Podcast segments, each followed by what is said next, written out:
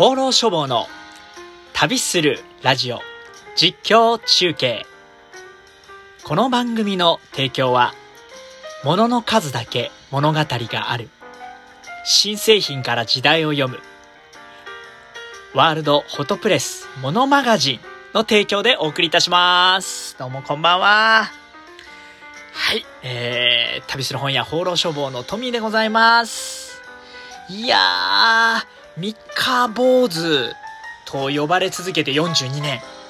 えなんでね、3回目でございます、今回がね。えー、このラジオのも3回目。はい。今日までは頑張ろうと思いました。今日まで3回はとりあえず頑張ろうと思いましたんでね、素晴らしい拍手しとこう。ブラボー。さあ、3回目の本日のね、えー、テーマなんですけれども、えー、今回のテーマはこちらでいきたいと思います。放浪処方的新バイト案内ボリューム1どんどんパフかっこ個室ビデオで働いてみたっ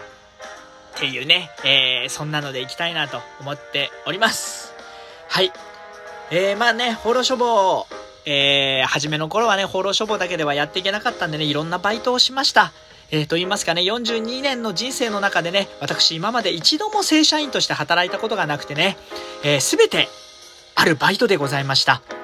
まあ、そんな中でね、まあ、いろんなバイトをやってきたんですけれども、え、あのー、ちょっと珍しいバイトといいますかね、変わり種のバイトがね、まあ、二つほどありまして、で、このお話をね、実はね、まあ、トークイベントなんかでもよくするんですよ。で、意外とね、ちょっとあの、コアな人気があったりしましてね。え、あの、ちょっとエッチなお話なんで、今回のお話に関しましてはね、18歳未満の方は、えー、できましたらご遠慮いただければと思っておりますんでね、えー、家族みんなで放浪書房のラジオ楽しみにしてて、えー、今日も聞いてるんだなんて方がいましたら、ピッと切っていただいてね、子供たちにね、えお風呂入りなさいかね、えもうね、今日は宿題やってとっとと寝なさいって言っていただいて、えご夫婦二人で、えしっとりゆっくりしっぽり楽しんでいただければ良いかなと思っております。さあ、ごめんなさい。咳まんじゃった。個室ビデオね、あのー、行ったことある方手挙げてみてください。あ、何人かやっぱいらっしゃいますね。はい。あのー、まあ、見た感じ、皆さん男性の方のようですよね。そうですね。あのー、個室ビデオを知ってる女性の方。まあ、なんか名前は知ってるし、街で見かけるけど、あそこ何なんだろうなと。えー、そんな風にね、あの、思われる方も多いかと思いますんでね、ちょっとね、説明させていただきたいなと思っております。まあ、あの、今はね、あの、ビデオっていうような、えー、そういうね、ものはもうほとんどなくなってしまってね、VHS もベータもね、今はなくて、えー、ビデオから DVD、えー、そしてね、ブルーレイなんて形でね、えー、そういったものも変わっていっております。なんで今、個室ビデオっていうものがあったとしても、えー、扱ってるものはね、DVD だったりね、ブルーレイだったりします。はい。で、まあね、あの、何かと言いますとね、え、個室でビデオを見るお店。個室で DVD だったり、ブルーレイを見るお店。わかりやすいですね。もう何枚そのまんま個室ビデオですからね。はい。お分かりいただけましたでしょうか？え？まだわからないえ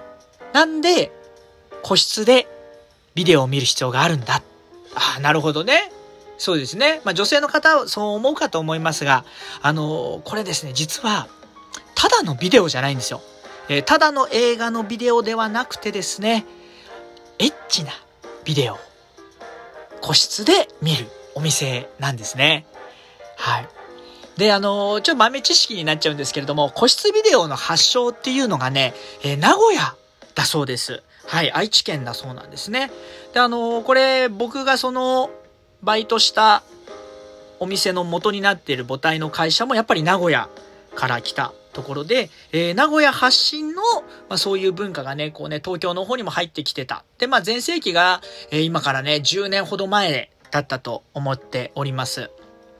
で、えー、個室ビデオ名古屋初っていうね、そのなんだろう、生まれたきっかけを聞いたら結構面白くてね、あのー、これもののなんつったらいいんですかね。まあちょっとネタとしてね。はい。皆様のね、何の役にも立たないんですけれども、豆知識としてちょっと聞いていただきたいんですけど、本当か嘘かわかりませんよ。はい。まああの、上司がそう言ってましたんで僕は信じてますけれども。えー、名古屋と言いますとね、皆さんご存知の喫茶店文化。はい。モーニングなんかがね、すごく有名ですよね。コーヒー頼むと、そのコーヒーのお値段で、朝はね、えー、ゆで卵がついてくる、パンがついてくる、サラダがついてくる。すごいところになると、いろいろと小鉢がついてくる、なんていうね、えー、そういう文化があります。はい。で、まあ、それでも、やっぱりね、喫茶店たくさんあるとね、えー、こう、競争になってくるわけですね。えー、モーニングを出してみたけど、どの店もモーニングやっている。ちょっとね、経路を変えていかないといけないなっていうお店がね、次に始めたのが、漫画をね、たくさん自分の喫茶店に置いたんですって。もう皆さん分かりましたよね。はい。えー、今はネットカフェって言いますけど、昔漫画喫茶って言ってました。漫画喫茶。これも発祥の地はね、名古屋なそうなんですね。はい。まあ漫画をね、たくさん置くようになってお客さん増えてきたんだけど、真似する奴らがいっぱい出てきたな。これはちょっと参った。何か新しい手を考えなきゃいけないなってね、そう考えた方がね、次にやったのが、ビデオを自分のお店に置くようにしたそうです。はい。まあ、その当時ね、ビデオっていうのはすごく高くて、あの、40歳以上の方だと覚えてると思います。昔、レンタルビデオの値段って1泊2日1000円ぐらいしたの覚えてます？え、あの、僕が小さい頃には、やっぱもうちょっと下がって、1泊2日で300円ぐらいになってたんですけど、それでもね、やっぱ高いですよね。はい。で、やっぱね、あの、1000円ぐらいだったんで、なかなかね、あの、ビデオ借りるのも大変だし、デッキ自体も持ってない方がたくさんいたんで、えー、ある喫茶店が、そのビデオを置くようにして、で、まあ一人でね、それを楽しめるように簡単なついたてを、こう作ったそうなんですね。えー、目の前にテレビの、こうデッキ、ビデオとテレビのデッキがあって、ついたてがあって、えー、こうなんだ、イヤホンとかね、えー、こうして、そこでこうね、ビデオを見ると。で、それをやっぱ真似する奴らも出てきて、そこでね、店長を考えたと。よっしゃ他がそうだったら、うちはね、エロ行ったろやないけって。ねいや、それちょっと関西弁ですね。えー、うちはエロじゃけん。あ、それも関西弁か。えー、エロだぎゃ。ね、うちはエロだぎゃって言ってね、こう、エッチなビデオを置くようになったそうなんで、それが個室ビデオの始まりなんで、一番元々は喫茶店文化っていうね、えー、ところなんですけど、だいぶかけ離れました。さあ、で、まあ、個室ビデオ、えー、エッチなビデオを、まあ、お金払ってね、個室の環境で見るっていうね、そういうサービスを提供するお店なんですけれども、これ女性の方がね、聞いた時になんかちょっといまいちまでよくわからないと思うんですね。で、男性の方だと行ったことない方だと、いや、なんでそんなの必要なの？え、ビデオとか家で見ればいいじゃん。エッチなビデオ家で見ればいいじゃんってね、やっぱ思うかと思います。はい。なんですけども、あの、この個室ビデオっていうのがね、まあ、今はそんなに数多くないと思いますよ。えー、今はね、もうほんとね、あの、パソコンやスマホでね、エッチな動画、ほんとなんかこうね、えー、見れたりとかね、こう、落とせたりとかするんでね、だんだんこう、エロの価値が下がってきてるんですけども、ね、あの、まあ、その当時の話ですよ。その当時の話で、たくさん個室ビデオがありまして、で、あのー、そのね、個室ビデオがある理由っていうのが2つあります。はい。その当時個室ビデオが流行った理由が2つあって、1つは、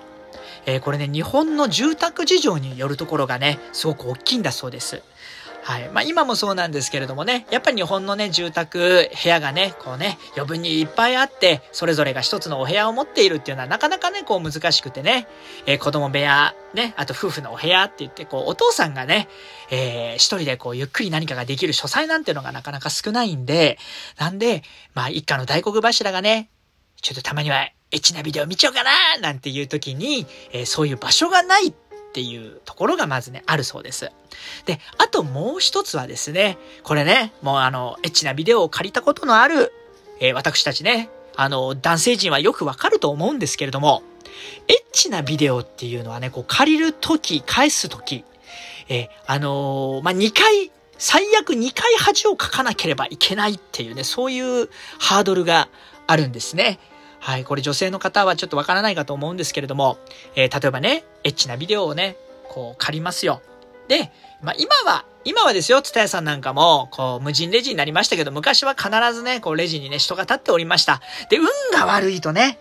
そこにね、女性のスタッフが立ってたりするわけですよ。え、男性だったらいいですよ。エロビデオをこう借りてもね、え、俺もわかるよ、お前の気持ちつって。おこれ人気のタイトルだよね頑張ってねつってね。こう、ささっとこう袋入れてね、パッとね、こう済ましてくれたりするんですけども、これがまあ相手が女性だとね、ちょっと、あ、やべえ、今日女性が、フロントだーと思ってね、こうエッチなビデオ借りたくても、それだけだとちょっと恥ずかしいんでね、こう他のビデオも2本ぐらい借りちゃってね、で、こうレジ持ってくわけですよ。でね、なんかこう真面目なね、女性のスタッフさんですとね、こうね、あの、ピッピッつってこう、バーコードね、こうピッてやりながらね、タイトルなんか読み上げられちゃったりなんかしてね、隣のトトロピッ、ターミネーター2吹き替えピッ、女教師濡れたピアノの下でピーナッつってそんなことやられちゃった日にはもう恥ずかしい。ね。で、借りる時も恥ずかしいしね、返す時も、ね、これまあ運が悪いとね、またこうね、ピッピッと同じことやられちゃうっていうね。で、個室ビデオはね、それがね、ありません。はい。スタッフは全員男。全員男でございます。で、そのね、スタッフ全員男だし、来てるのもみんなね、男性のお客さんでね。で、目的も全て一緒。エッチなビデオをゆっくり楽しむぞっていう目的でみんな来てるんでね、仲間で全てが仲間。はい。なんで誰に恥じることもなく、こうね、ビデオを借りれるっていうね。で、あの、もう一個ね、ちょっとまあ、あの、第三の利点もありまして、えー、例えばね、まあ、映画も全部一緒なんですけれども、ね、まあ、借りてきて見た目を、あ、なんだよ、大したことねえな、くそ、パッケージに騙されちゃったな、なんてことが多々ありますけれども、え、個室ビデオは、時間内だったら、何回でもね、こう借りることができるんですね。え何回でもこうチェンジができるっていうことで、ね、普段はね、ちょっとね、乏しいお小遣いの中でね、何本しか借りれないっていうビデオも、個室ビデオの中だとね、何個も何個もこう好きなだけ時間内に見るっていうことができるんで、ですごくね、人気の商売だったんですね。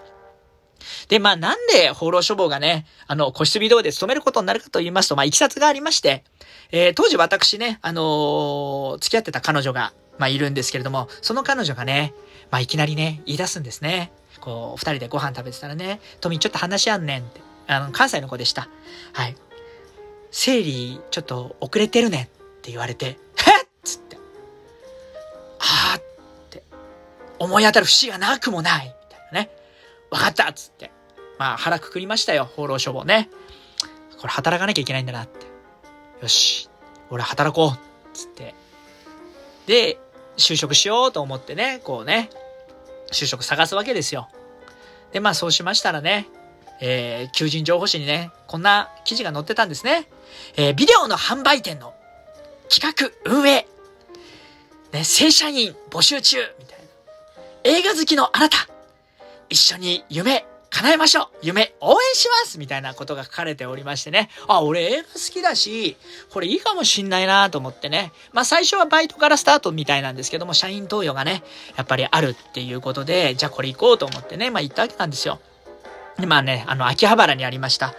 今でも、あの、個室ビデオ秋葉原あんのかな？どうなんだろうな？もうそこから離れてだいぶ経つんであんまわかんないんですけども。で、まあね、えー、面接に行くわけですね。秋葉原ね、確かね、駅前からちょっとこう入ったところの、あの、1階かなんかにね、その事務所があって、まあ、そこはあくまでね、事務所なんで、そこでほ、あの、売ってるとかではないんですけれども、で、まあ、行ってみて。で、そしたらね、あの、ニコニコニコニコっとしたね、身長190センチぐらいでね、こう、ポマードでテッカテカにオールバックにしたね、あの、マスオさんそっくりの、あの、おじさんが出てきまして、はい。で、それともう一人隣にいたのがね、まあ、これもまたあの、サザエさんに出てくるね、あの、酒屋のサブちゃんみたいなね、えー、あの、純朴そうなお兄ちゃんが出てきてね、あの、二人がこう、面接官で、あの、面接が始まるわけなんですけれども、まあ、僕がね、こうね、まあ、こう、応募理由だとかね、えー、好きなものとかね、趣味とかこう話すたんびにね、二人はもう本当に、ニッコニコニッコニコしながらもうね、めちゃめちゃうなずきながら、うーん、ああ、素晴らしい。うん、いいですね。素晴らしいです。素晴らしいですってね、もう素晴らしいを連呼するんですね。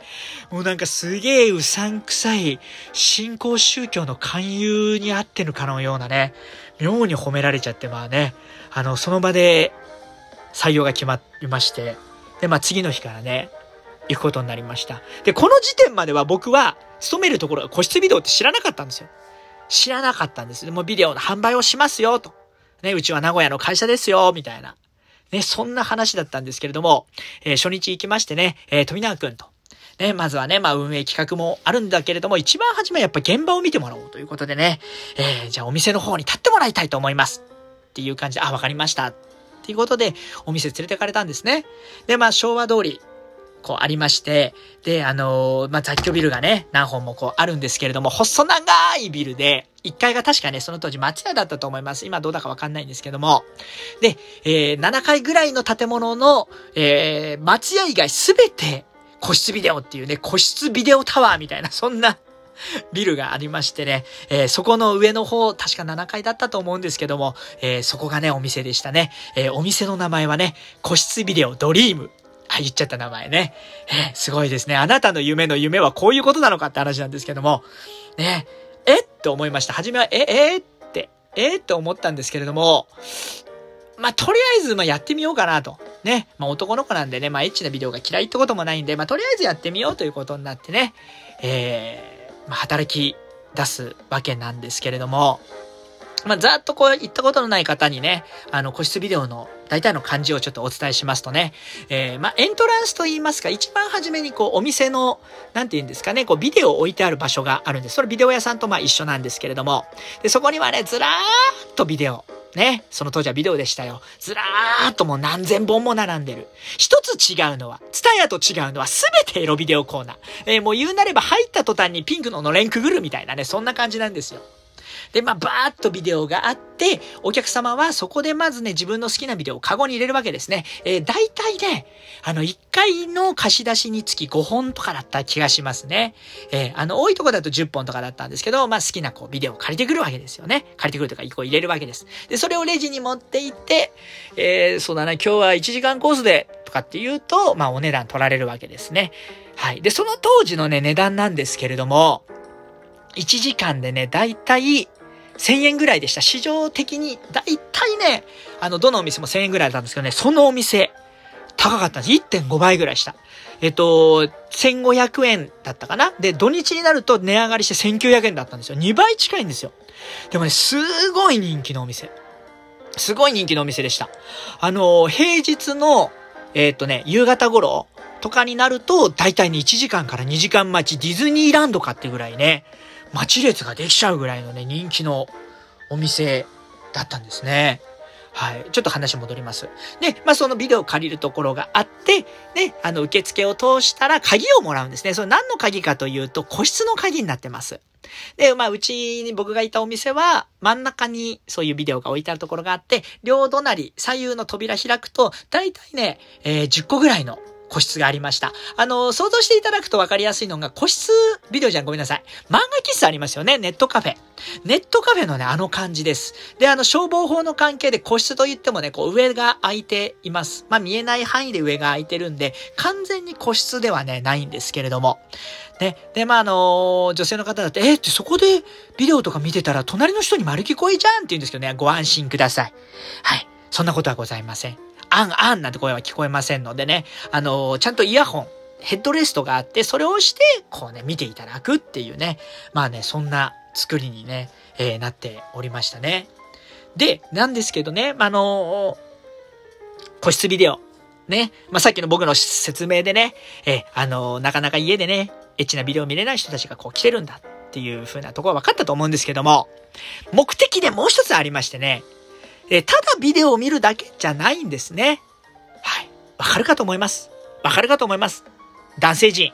中学生以上上の子だ、子だ、子だったらじゃねえや。男性陣はみんなわかると思いますけれどもね。えー、そこの個室の中で、やることといったら一つでございます。エッチなビデオを見ながらやることは一つでございます。A, B, C, D, E, F, G 行為をする。もう一回言いましょうか。A, B, C, D, E, F, G 行為をするっていうね。それが目的でこう皆さんね、えー、いらっしゃるわけなんですね。で、個室ビデオの仕事っていうのはどういうものがあるかと言いますと、一番のメインは清掃なんですね。まあお会計なんかもあるんですけど、一番のメインは清掃。で、特に僕が行ったその会社、お店はね、すごく清掃にね、あの、こだわっておりました。もう清掃から始まり清掃に終わるっていうことだったんですね。で、そのね、身長190センチのポマードバッチリのね、マスオさんがね、僕にこう言うんですよ。富永くん、うちのね、店がお客様に提供するのはね、エッチなビデオを見て、自行為をする場所じゃないんだよ。え、何なんですか？って聞いたらね、お客様には素敵な時間をゆっくり過ごしてもらう。そんなね、空間を僕らはプロデュースしてるんだなんて言ってね、こう、あさっての方向を見ながらね、目をこう輝かしてるわけですね。気持ち悪いなとか思いながら、え見てたんですけども、えそういうわけでね、徹底的に清掃をね、しごかれました。はい。で、一番初めはね、こう先輩と一緒にね、えー、入っていくわけですね。入っていくと言ってもお客さんいませんよ。まあお客様はその中でね、ビデオを見ながら、まあ行為にふけって、えー、そしてね、ゴミを残して立ち去るわけですよ。まあ初めは嫌だったよね。ねもうなんか人のね、こう使ったこうティッシュの塊をこうね片付けなかったきゃいけなかったりとかね、まあするんですけど、まあ慣れちゃうもんなんですね。ええあのー、本当人気のお店なんで、どんどんどんどんお客さんがね、入ってきますから、で、見終わったお客さんをお会計済ましたらもうほんと5分10分で綺麗に、何事もなかったかのようにお部屋清掃して、で、あの、スプレーなんかもかけて消臭して、また次のお客さんを入れるっていうんでね、もうほんとバタバタでしたね。戦場かってくらい忙しいお店だったんですけれども、まあそこでね、まあ清掃をね、や、やりましたね。まあ本当にあの、中にはね、変なお客さんいるんですよ。はい。もしご飯中の方いたらすいません。ねゴミ箱の中にね、あの、おしっこしちゃう人とかね。で、まあ僕は一回それに、あの、遭遇しましたね。はい。トイレ行けよ。トイレあるんだからトイレ行きなさいよって思うんですけど、まあそのぐらいもトイレ行けないぐらい熱中しちゃったのかなっていうね。えー、そんな感じの人がいたりとかね。まああのー、僕ではないんですけど、あの、ゴミ箱の中にね、台してっちゃうやつとかね。もう意味わかんないですけども。で、あの、なぜそのお店が人気だったかっていうのがこうありまして、で、あのまあね、小商いなんかにもね、それ、こう、当てはまる話なんですけれども、まあ、幅広くね、いろんなものをこう、置いてある。ね。えー、もうね、どのジャンルもいっぱい置いてあるよっていうところよりも、何かに特化してるお店っていうのが、何かに特化したサービスっていうのがね、やっぱりね、人の心をつかむんですね。ピンポイントでぐさりと刺さる。で、そのお店、ドリームもね、そうだったんですけども、えー、あのー、ファンの間、からはね、2チャンネルとかでは、そこのお店はね、ドリームではなくて、中層、通称、スカヤなんて呼ばれてましてね、あの、要はですね、スカトロマニアの方がちょっとね、こう、ビビッとくるような、すごくニッチですごくレアな商品をね、置いてました。はい。もうあのタイトルからしてもう吐きそうになるぐらいのがこう、まあ、全部じゃないんですよ。一部置いてあったりとかして、もうそれがもうがっちりね、その筋の人たちの心を掴んでて、でそれもあって、あのゴミ箱にうんこしちゃったのかな？よくわかんないななんて感じもするんですけれどもね。はい。もう本当にね、なんかね、あのー今にして思うと、すごいいい経験させてもらったなーっていうね、気がね、しますね。はい。まあ、本当ね、いろんな事件が起こるんですよ。時にね、こんな事件がありました。こう、清掃をしてましてね、個室の清掃だけじゃなくてね、こう、皆さんがビデオを借りる場所なんかも清掃してるんですけれども、えー、ある日ね、フロアのど真ん中にですよ、ど真ん中ですよ。ね。ど真ん中にうんこが落ちてるっていうね、そういう事件があったりとかしてね。もうもうみんな、スタッフみんな首をかしげちゃうんですよ。うんこがここであるってことは、ここで、何、脱粉したのか、お客さんは、と。えー、カメラもあるのに脱粉したのかっていうね。えー、って。それともなんかうんこ漏らしちゃって、こうズボンのこう裾からポロッと落ちちゃったのかっていうね。まあそんなのがあったりとかね、えー、しまして。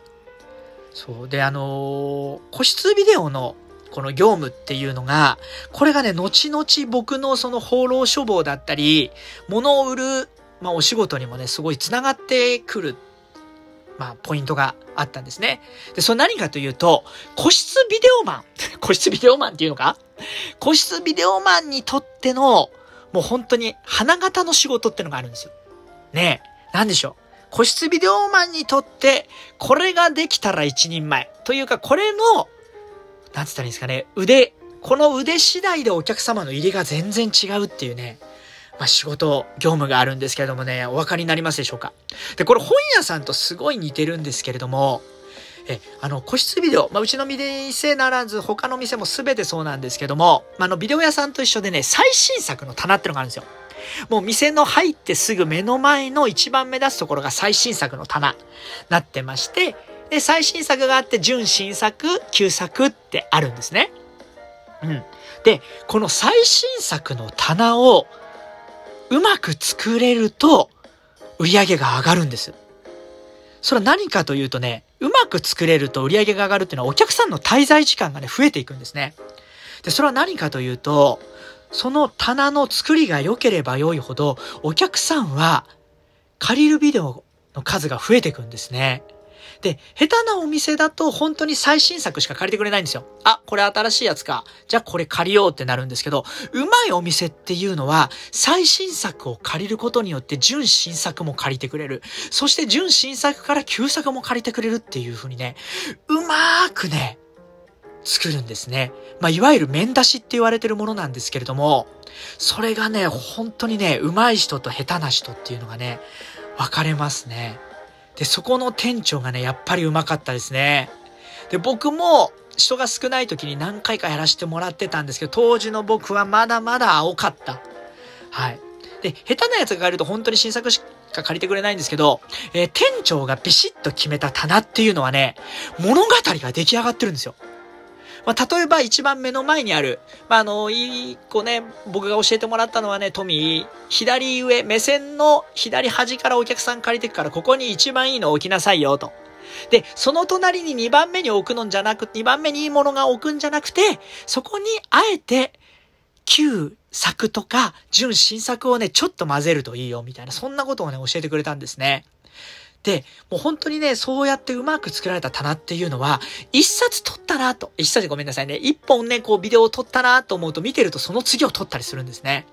で、そしてまた次を撮るっていう感じで、もうずらりとね、うまい具合にお客さんが乗せられてって、借りてくビデオがね、増えていくんです。で、一度に借りるの5本までですから、5本借りたらそれをまた見終わって次のを借りたくなるんです。で、そうするとまた次のを見たくなるって。で、本当にね、店長なんかがね、うまくやった棚は、9作までお客さんを動かしてしまうっていうね、そんな力がね、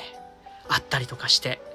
で、これはね、ほんと後々ね、役立ちましたね。で、あの、面出しすべて面出しすればいいってもんじゃないんですよ。全部面出しだとメリハリがなくなってしまうんで、時に普通にこう刺したものをこう置いていくっていうね、そういうメリハリをね、こう見せていくとね、すごいんですよ、本当に。えって。あのー、延長料金ってやっぱ高いんですよ。延長料金が高いんですけど、みんな延長していくんですね。それだけのね、魅力がね、あったりしました。で、それだけじゃなくてね、実はその、僕がいたお店ってのはね、いろんな工夫をしていたんですね。で、これがすごくね、面白くて、で、僕自身も企画運営をさせていただく中で、いろんなやらせていただいた企画なんかもね、あって、それが後々僕の今の仕事にも通じてくるんで、まあ、若干ね、小商いの話としてもこう聞いていただけるそんなね、あの、今回はシリーズになっております。で、もう残念ながらね、お時間が近づいてまいりましたんで、次は第2部でのご紹介になるんですけれども、えー、ぜひね、また聞いていただければね、ありがたいなぁなんて、えー、思っております。